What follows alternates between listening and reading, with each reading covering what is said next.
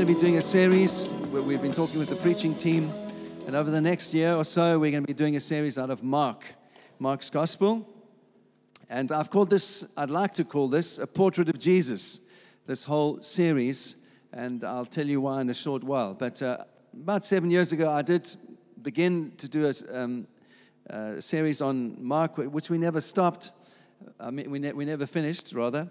And so um, I really feel excited to, to kind of uh, have a look at Mark again. And, and I really trust it's going to inspire you as we seek to be outward focused this next year. And we want to see many people saved.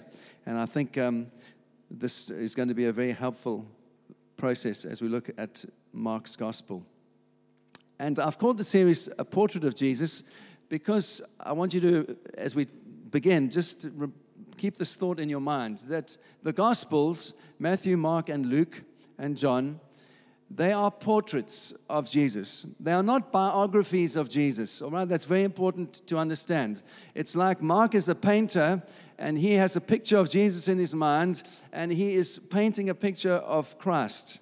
And in the same way, Matthew does the same. It's his interpretation, his view of Christ in that sense. And so when we look at the, the, the, Gospels together, they are not biographies. If, if they were biographies, they would have things in identical order. They would say ex- exactly the same things in terms of the timing of different events. But the Gospels are not that. They have been known over history as the synoptic Gospels uh, Matthew, Mark, and Luke. Uh, together called synoptic gospels and, and that comes from a greek word two greek words which means to put together and so the, the, the, idea is as you look at Matthew, Mark, and Luke, you're going to see a different perspective from Mark's perspective and Matthew's perspective and uh, Luke's, uh, uh, Luke's perspective, giving you a slightly different uh, a picture of who Christ is. is. Is that clear? And so it's possible to argue that Mark is perhaps the most important gospel, and why I say that is because it's the earliest of the gospels. Uh, it was written around AD 65. Um, and uh, it's a remarkable story uh, of Jesus' life, and it's been handed down to us. And so, uh, what is fascinating to kind of consider as we look at all three together this morning, just to, as an introduction, is that there's a remarkable similarity between the three Gospels Mark, Luke, and Matthew. Um, and so, for example, if you were to compare some of the well known stories, so, for example, the feeding of the 5,000 that happens in Mark's chapter 6 or Matthew chapter 14 or Luke chapter 9, it's almost exactly the same uh, in terms of this, the same words and it's told in exactly the same way. The same is true of the story of the hearing of the, the paralytic in Mark 2, Matthew 9, and Luke 5. And there are lots of stories that are almost identically the same in all three of those gospels. And as a result of that, we are forced to make one of two conclusions. Either all three of the Gospels were using a common source that they all extracted from, or one of the Gospels is the basis for the other two. And uh, my conviction is tr- that Mark is the basis of the, go- the Gospel of um, Luke and the Gospel of Matthew. And if you look at various little other examples that I'm going to give you, there are 105 sections in, in, in Mark, if you divide up the original writing. Of those 105 sections, 93 of them occur again in Matthew, and 81 of them occur again in Luke. So there's a remarkable consistency in terms of those three gospels. Even more compelling than that, Mark has a total of 661 verses. Matthew has 1,068. Luke has 1,149. Of Mark's 661 verses, Matthew uses 606 of them. Luke reproduces 320, and result, there's only 24 verses used in Mark that are not used somewhere in Matthew and in Luke. And so it very much looks like, and uh, this is my conviction, that Mark was used as the basis for both Matthew and Luke's gospel. And so Matthew and Luke, they follow the same order of, of uh, events in Jesus' life. And it's really thrilling to know that as we're reading this gospel of Mark, we are really reading the earliest account of Jesus' life that we have uh, handed over to us. Uh, I love John chapter 1, verse 16. It says, Out of Christ's fullness we all receive. And so it's as we begin to see these different pictures of Jesus, and we know how he lived and he walked and what he did, uh, and that he's alive today through the power of the Holy Spirit in our lives. And that promise in Hebrews 13 8 that he's the same yesterday, today, and forever. As we, as we read this gospel, it becomes a real thing in our lives. We can see exactly his power, his authority, his healing. And most important of all, we can see what his death and resurrection meant for us. He's alive today, he's real today, and each of the Gospels paint a different picture for us, a different portrait, for us of who Jesus is in our, in our lives today. So that's just a little introduction in terms of the Gospels Matthew, Mark, and Luke. Uh, John is a little bit different, so that's why I'm putting the Synoptic Gospels together. But let's just consider for a moment who Mark was. All right? Who was Mark? Well, we actually know quite a lot about Mark. Um, he was um, a son of a well to do family. Uh, his mum was a lady called Mary, and they really had the, one of the earliest Christian communities in Jerusalem, and we know that from Acts chapter 12. Um, if you remember, Peter was thrown into jail and he had this miraculous escape from jail. An angel came and opened the gate and he walked out of the jail. And it says in verse 12 of Acts, cha- uh, Acts chapter 12 when he realized this, he went to the house of Mary, the mother of John, whose other name is Mark, where many were gathered together and were praying.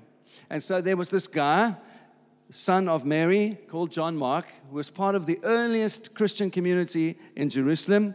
And so at the very foundation of his life, Mark is being raised in Christian fellowship. We know too that he's the nephew of Barnabas. Everyone remember Barnabas, the son of encouragement?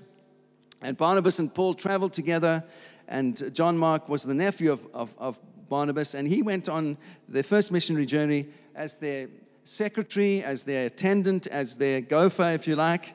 And um, it says, we know that from Acts 13. Verse 13 says, And Barnabas and Saul returned from Jerusalem when they had completed their service, bringing with them John, whose other name is Mark.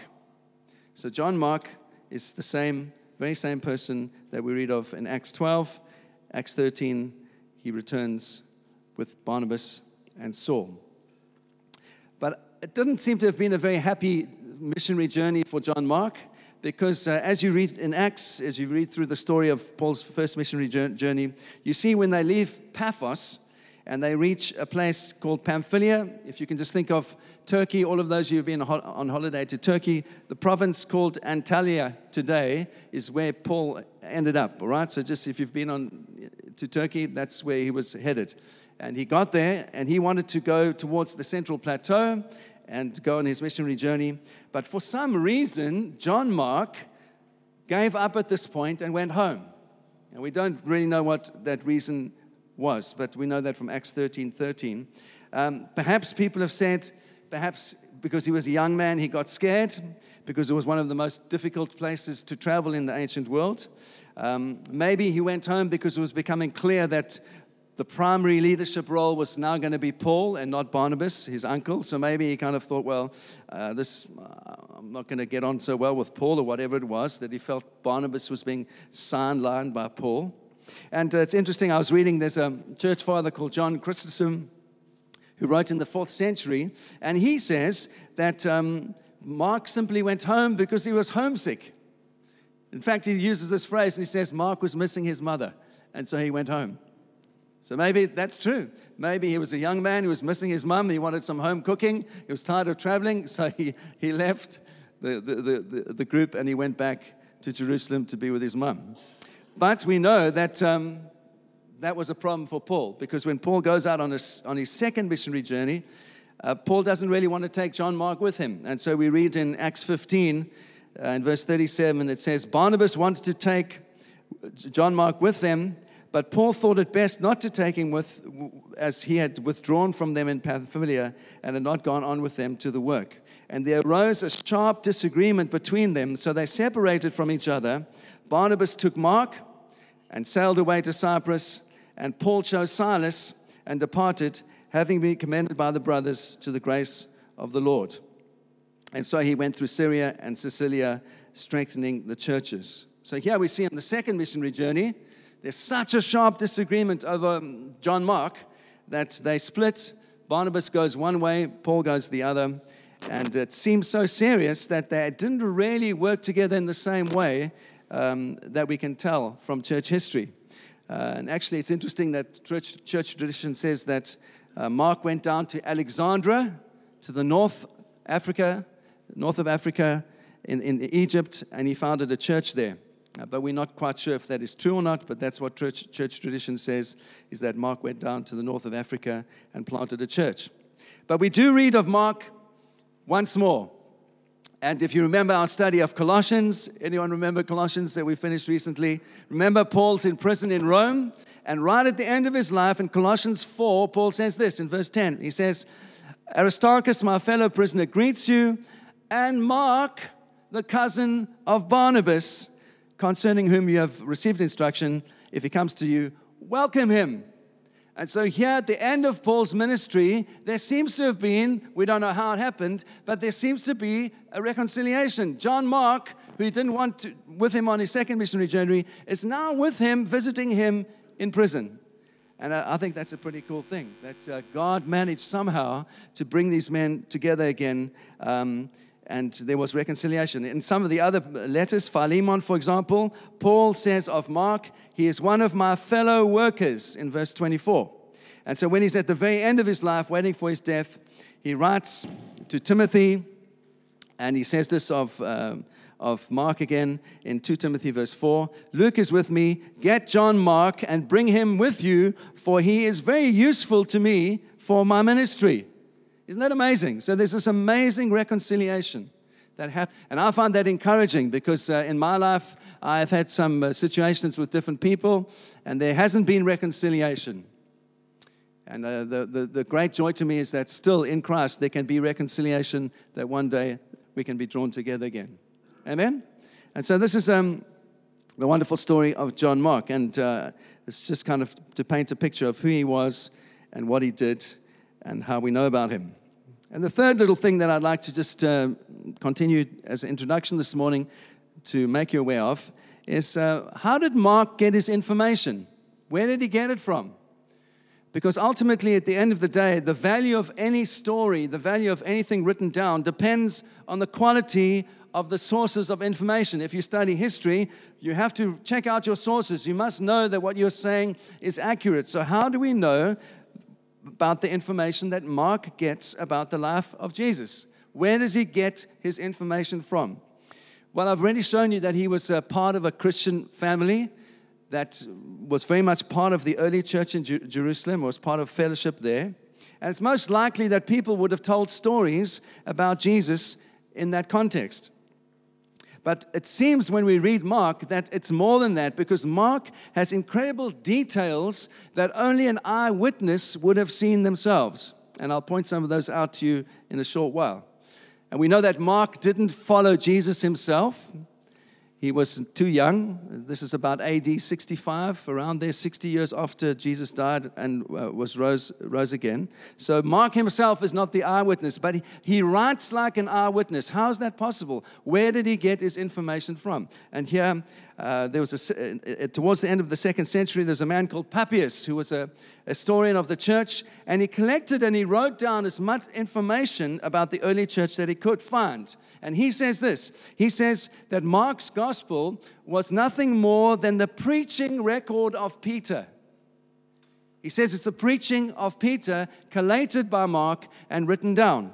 And uh, we know that uh, Peter was very close to Mark because in 1 Peter 5, verse 13, he says of this, Peter says this of, of, of Mark, he calls him my son, my son Mark. And so there's this, this very close relationship between Peter and Mark. And this is what Papias uh, says. I'm quoting him now. He says, Mark, who was Peter's interpreter, wrote down accurately, no, not in, in, in order, all that he recollected of what Jesus had said or done. For he was not a hearer of the Lord or a follower of, of his, but he followed Peter. And I've said at a later date, Peter adapted the instructions to practical needs without any attempt to give the Lord's words systematically. So that Mark was not wrong in writing down things in this way from memory, for his one concern was neither to omit or falsify anything that he had heard. So Papias says, Peter preached, Peter told the stories, Mark was the scribe. He wrote down all that he could remember to accurately write down the account that Peter, as an eyewitness, had of Jesus. And so this is very, very important because this is the earliest account, eyewitness account uh, of Peter written down by Mark. Um, and it's dated, like I said, AD 64, AD 65. And um, this was written down shortly after Peter died. Now, if you know your history, remember there was a great fire in Rome, and the emperor at the time was Nero. And what he did was he blamed the fire on the Christians.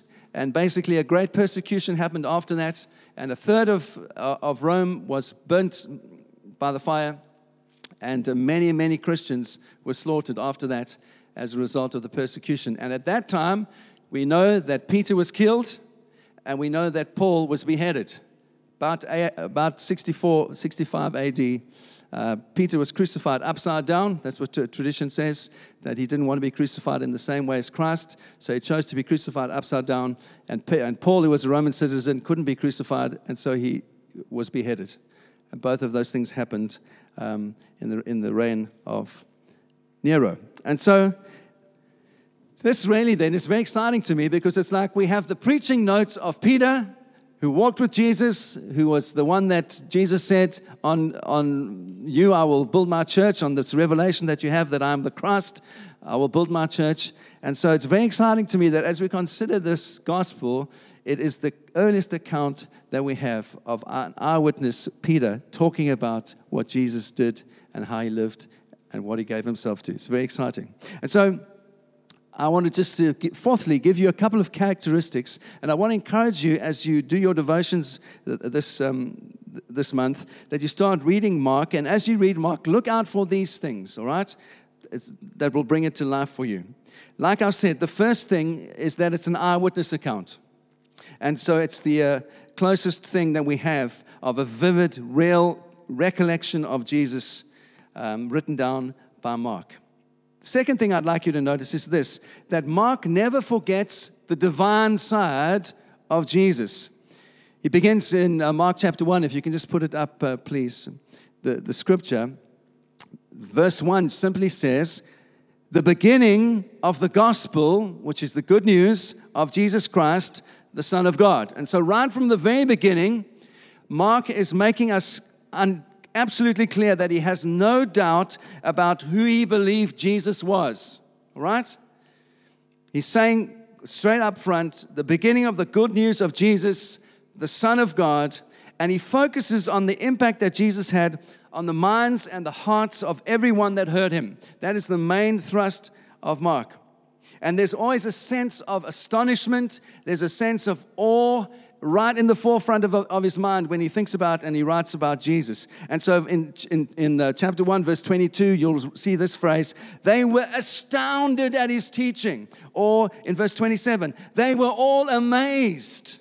And these phrases, as you read Mark, you'll see they occur over and over and over again. There's a sense of awe, of wonder, of absolute amazement at Christ and who he was and what he did. And in, in, you know the amazing story in chapter 4 where he calms the storm, and the, the, the, Mark writes it down and he says, They were filled with great awe, and they said to one another, Who is this? That even the wind and the, obeys, wind and the waves obey him. And that's one of the great themes that we're going to look at. And I hope that you will ask that question of yourself Who is this? Jesus. Who is this Jesus to me? What difference can he make to my life? What difference can he make to others as I proclaim him to other people? Who is this Christ? And so there's this inner awe that is described by Mark in amazing ways. And in chapter 6, it says, uh, of verse 51 of Jesus, Mark uses this phrase. He says, They were utterly astounded. I trust that you will be utterly astounded as we look at a portrait of Jesus, that it will become more and more wonderful to you. That whatever you think you know about Jesus, he will become incredibly more wonderful this year as we look at this gospel together. And so that's the first thing that he emphasizes the absolute divine side of Jesus. And the third thing I'd like you to, to notice this picture that he paints, he paints a picture of Jesus as a human. We get a great understanding of Jesus the person as well as Jesus the Son of God. And uh, why do I say that? Because it, Mark gives us a very human picture of Jesus, and no other gospel describes the emotions that Jesus felt and the emotions that Jesus experienced. Uh, for example, in chapter 8, verse 12, there's this little phrase. It says of Jesus, He sighed deeply and said to them, It's like He's going, Oh, God no other gospel does that. Or, for example, um, verse, in chapter 6, verse 34, it says, Jesus was moved with compassion. Or in verse, chapter 6, verse 6, he was amazed at their unbelief. Or in uh, chapter 3, he was moved to righteous anger. Mark's the only one who uses those kind of little phrases. He helps us see that Jesus experienced things as a, in an emotional way in a, in a way that Matthew and Luke don't. And um, for example, also another example, remember the rich young ruler that, comes to him and says, I followed the law and I've done all these things. What do I do now to inherit the kingdom of God? Mark is the only one that says this, puts a little phrase in it says, Jesus looked at him and he loved him. He loved him. Mark's the only one who records that. Or it says in um, chapter 11, verse 21, it says, Jesus felt Mark says he felt the pangs of hunger. It's like he's, he's, he's watching Jesus go through hunger, and he describes it in that way, in a way that Matthew and Luke don't. It says also in verse of um, uh, chapter 6, verse 31, that Jesus grew so tired and he wanted to rest. These little details that describe Jesus as a human who's going through all of these things that we experience. Mark is the only one who, who describes him in such detail. And so that brings me to my fourth little point that I've mentioned already, but I do want to mention again is that this really is a book of eyewitness. It's a great characteristic of Mark. It's like Mark is there and he's seeing this for himself. And there's some beautiful examples where this just comes to life. You remember the story in, in um, of Jesus with the children. And when Matthew records it in Matthew 18, it simply says this in verse 2. It says, Jesus called a child to himself and he put them in the midst of them. And he said, Truly I say to you, unless you turn and become like little children, you will never enter the kingdom of heaven. Matthew just giving us the facts. Yep, Jesus calls the children, says, You've got to become like these little children, right? Mark says it like this He says, Mark says, Jesus took the child into his arms and he put them in the midst of them, and he said, See, it's a little bit of detail, isn't it, that you don't get in Matthew. No, it's not just Jesus said this. He actually took the children into his arms and he held them. And once he had done that, he put them down and he said, You've got to become like these little children. It's beautiful, isn't it? And um, with that little detail, the whole picture comes alive. And in fact, he says it again in Mark chapter 10. Again, when Jesus is surrounded by children, it's Mark is the one that describes it like this. He says he takes them into his arms and he blesses them and he lays his hands upon them and he speaks to them. It's beautiful. Mark shows us not only Jesus, the Son of God, but Jesus, the man who lives and talks and is like one of us. There's great tenderness in how he describes Jesus. There's also, he's the only one who describes something of the loneliness of Jesus. Uh, why do I say that? Well, uh, only Mark says of um, Jesus when uh, they're on their last journey to Jerusalem, only Mark says Jesus walks ahead of them. And there's, in that little phrase, we get a sense of something of the loneliness of Jesus at that moment. He knew he was going to Jerusalem, he knew he was going to his death, and he knew he could only do it by himself. And so there's this kind of separation, this physical separation, as he walks ahead, going to what he knows is going to be a painful death. I also love um, in chapter 4, verse 38, when it describes the, the stilling of the storm. Uh, only Mark says this that he was in the stern of the boat, asleep on a cushion. Have a look. Only Mark says that. How does he, how does he know? Well, Peter was there. Peter was there. He was there. With Jesus, and he remembers. Yeah, I remember Jesus. He was asleep there, and his head was on a cushion, and he was asleep, and we were all petrified. why it's an eyewitness account that Mark is describing. And then the fifth thing that I'd like you to th- uh, think of as you are reading for yourself is that Mark records everything very simply. The style of his language is very simple. Um, so it's like, it's like almost like a child would tell a story. And you know, when, when, when um, children tell a story, they say, This happened, and that happened, and this happened, and then we went there, and this happened, and that happened. Have you ever been with a little child? They can't get it out fast enough, and there's one thing after the other. Well, that's exactly how Mark writes. He writes in a very simple way, and in the original Greek, everything is connected with and, or immediately, or straight away. And those kind of phrases occur more than 30 times. There's a quick tempo to the gospel. It's like this happened, and that happened, and straight away this happened, and then we did that, and then we did that, and then we did this. It's like he can't get it out quickly enough. And so that's what I'd also like you to look for. There's a pace to the writing, and uh, that's the way it's recorded. And the other detail is, is wonderful. Again, uh, something that only Mark does. He uses the original Aramaic language. Peter would have been one who would have known that language. And so when he speaks to Jairus' daughter, he uses this little phrase, Talitha kum, which is an Aramaic phrase. Or the deaf, when he describes the deaf man with the speech impediment, he says, Ephphatha, which is another Aramaic phrase. Or he uses well, the one that we all know. Mark is the only one who uses it, um, where he says in the garden, Jesus cries out in prayer and he says, Abba, Father. There's this intimacy to his writing. On the cross, when he's been crucified, Mark says he cries out and he says, Eloi, Eloi, lama sabachthani, which is, my God, my God, why have you forsaken me, in the Aramaic language. Only Mark is the one that records these details as he, Peter remembers and he writes down. It's almost like Peter can hear the very words and the sound of Jesus' voice. And so Mark is trying to capture that as he writes it. Right. Are you still with me? Okay. Lastly, why should we study the book? Why should we learn about Mark's gospel? Well, very simply, because it's part of God's word it's part of God's understanding, His redemption story, and it's part of our responsibility to get to know it as best as we can so we can get to know Jesus as best as we can. And part of my underlying desire for, ongoing desire for this church is that we would get to know and love God's word. That you would get to know and love God's word for yourself. That, that to read God's word would become a delight to you, would become life to you, and that it would transform your life day by day as you read it.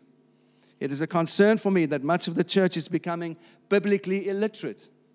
Much of the church is concerned with presentation and little messages that are no more than uh, a little encouragement or a simple kind of simplification of one of those TED Talks. Now, let me just say a couple of encouraging things. Let me ch- choose a verse and say something encouraging to you. That's not biblical preaching. Biblical preaching is unpacking the Word of God line by line that you will get to know it. It will become life to you. And when someone asks you, you will have an answer because it's real to you on the inside. Amen?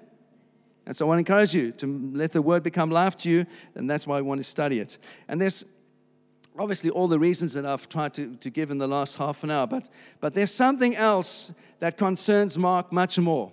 And this is going to be the, one of the great themes that we um, look at together. Mark is introducing his readers to the gospel. That's his purpose in writing. The beginning of the gospel. We read it in the, in the first verse. The beginning of the gospel, Jesus of the Christ, the Son of God. Something new is happening. That's what Mark wants us to get. Something is being birthed. Mark is writing down something for the first time. He's, he's speaking of the good news in a radical way. And there's something even more significant that uh, uh, the word gospel really in the ancient world would have been like a sky breaking news story. That's how the word gospel is used. So, for example, it was used to describe a world changing event that was going to affect everybody. So, for example, when Emperor Augustus was um, his uh, announcement was um, uh, made about him becoming emperor, it was shouted out as the gospel. This is the gospel. Emperor Augustus is emperor. In other words, this event is going to change the world now that Emperor Augustus has become emperor. And so Mark is writing down and he's saying, No, this is the gospel that is going to transform the world. Let me tell you about Jesus. This is the breaking news story. Not proroguing parliament, not Brexit. This is the breaking news story that is radically going to change your lives and the world forever. Let me tell you about Jesus and his message. That's what it is. That's the thing that Paul, that, um, see, I'm so much in the letters, not Paul. Mark is trying to communicate. He's writing down the first account of this amazing message, this good news of Jesus, and documenting it. And at the same time, he's announcing it as the transforming event that's going to shape the world forever. And at the center is this man called Jesus. And immediately he talks about Jesus. What does he do? You see in verse 2. He connects it back to the Old Testament, to Isaiah. And he says in verse 2 the beginning of the gospel of Jesus, the Son of God, as it is written in Isaiah Behold, I send my messenger before your face who will prepare your way, the voice of one crying in the wilderness, prepare the way of the Lord, make his path straight. And that introduces him straight away to talk about John the Baptist, who is seen as the prophet promised, promised in the Old Testament, who precedes the, the coming of Messiah. And you can read that in verse uh, 4 to 8. It talks about John appeared baptizing in the wilderness, proclaiming a baptism of repentance and forgiveness of sins. And all the country of Judea and all Jerusalem were going out to him and were being baptized by him in the river Jordan, confessing their sins. Now, John was clothed with camel's hair and wore a leather belt around his waist and ate locusts and wild honey. And he preached, saying, After me comes one who is mightier than I, the strap of whose sandals I'm not even worthy to stoop down and untie. I baptize you with water, but he will baptize you with the Holy Spirit. Right from the beginning, the announcement is actually pointing to Christ. Yes, John came, but he pointed us immediately to Jesus. And then the next thing that Mark describes is the beginning of Jesus' ministry, and he makes it clear that it's nothing less than the kingdom of God that he's speaking about. He's saying this new thing is the kingdom of God. This new thing is an entirely new way of seeing the world, of seeing redemption. It's about God's kingdom. There's a new kingdom. And your response, your appropriate response to the declaration of this new kingdom is that you repent and you believe. Verse 14 and 15. And it says uh, there, the time is fulfilled, the kingdom of God is at hand. Repent and believe the gospel. This is the message, the picture of the Messiah and the, the message that he proclaims. And to, to kind of make the painting even more beautiful and even more amazing, what does Mark do? He doesn't just talk about the preaching, he talks about all the miracles. He shows, he says, there's a demonstration, this message, this Christ that has come, that is Messiah. He demonstrated his authority over all of these things, over sin and sickness and disease and even the natural world. He demonstrated that he is who he says he is by the miracles. And so you read in the first chapters of Mark, the first eight chapters of Mark, there's this rapid demonstration, one miracle after the other, one demonstration of power after the next. And it says immediately, and they come and they are taught, and it talks immediately after the, um, the preaching of healing and deliverance. And the response of the people is, We have never seen anything like this. Yes? Mark chapter 2, verse 12. You know, the Pharisees, they've preached a lot, they've talked a lot, they've said what we should do and the law that we should follow, but we've never seen anything like this demonstration of God's authority and power over all these things. And I'm longing for that, to see that more and more through the ministry of this church, that we would see people healed and saved and delivered and set free. Not because we're clever preachers or we do things well, no, because of the power of Messiah here by the power of the Holy Spirit. And so it seems to me that all these things, and the way that Mark writes and describes, they're all a necessary introduction to the big thing that Mark is trying to get us to see. He's trying to get us to see the kingdom, he's trying to get us to see Messiah. And so it's not just about hearing, repent, the kingdom of God is at hand, but it's also, once you've heard that, that you do something about it. All right? And my challenge to you and my challenge to me this year is what are we going to do with this great news of Jesus, the Messiah, the Son of God? How are our lives going to demonstrate His power? How is it going to make a difference in your work community or me with the people that I, I interact with? What demonstration of life transforming power is there going to be through my life for those that I know and love? and through your life, through those that you know and love. That's the point of Mark. It's not just about, oh, yes, we recognize Jesus as Messiah. What do we do with that? How, do, how does it transform us? How does it shape us? How does it make a difference to our communities and our families? That's the most important thing. That's what he's trying to get us to see. And that's what we're going to explore as a leadership team. Who Jesus is uh, as a preaching team. It's about who Jesus is, and it's also about how we need to respond to him to see His power be used in our lives in a life transforming way for everyone that touches our lives. Amen? And so that's the basic material of the Gospel of Mark. And these are the themes we're going to unfold if we start to get a much clearer understanding of Mark's purpose in writing this amazing gospel, this first account, eyewitness account, written all those years ago, can still bring life to us right now. So I want to encourage you in your devotions, read Mark. We're going to read Mark for the next year. So start now, right? Read Mark, read Mark chapter 1. And next week, we're going to look at some of the, I'm going to spend a little bit more time in chapter 1 with the, with the other guys that are preaching. And once we get through chapter 1, we'll accelerate and go a little bit quicker. But uh, let's root ourselves. So get reading, all right? Enjoy reading and ask God to speak to you. Look for those things that I've tried to describe this morning. And it's going to be a delightful, wonderful um, time that we can spend in God's Word learning. And I'm trusting that it's going to empower us in a whole different way to reach out into our communities, our friends, our family, that this transforming power of Christ can be seen flowing through our lives, touching everybody. Amen.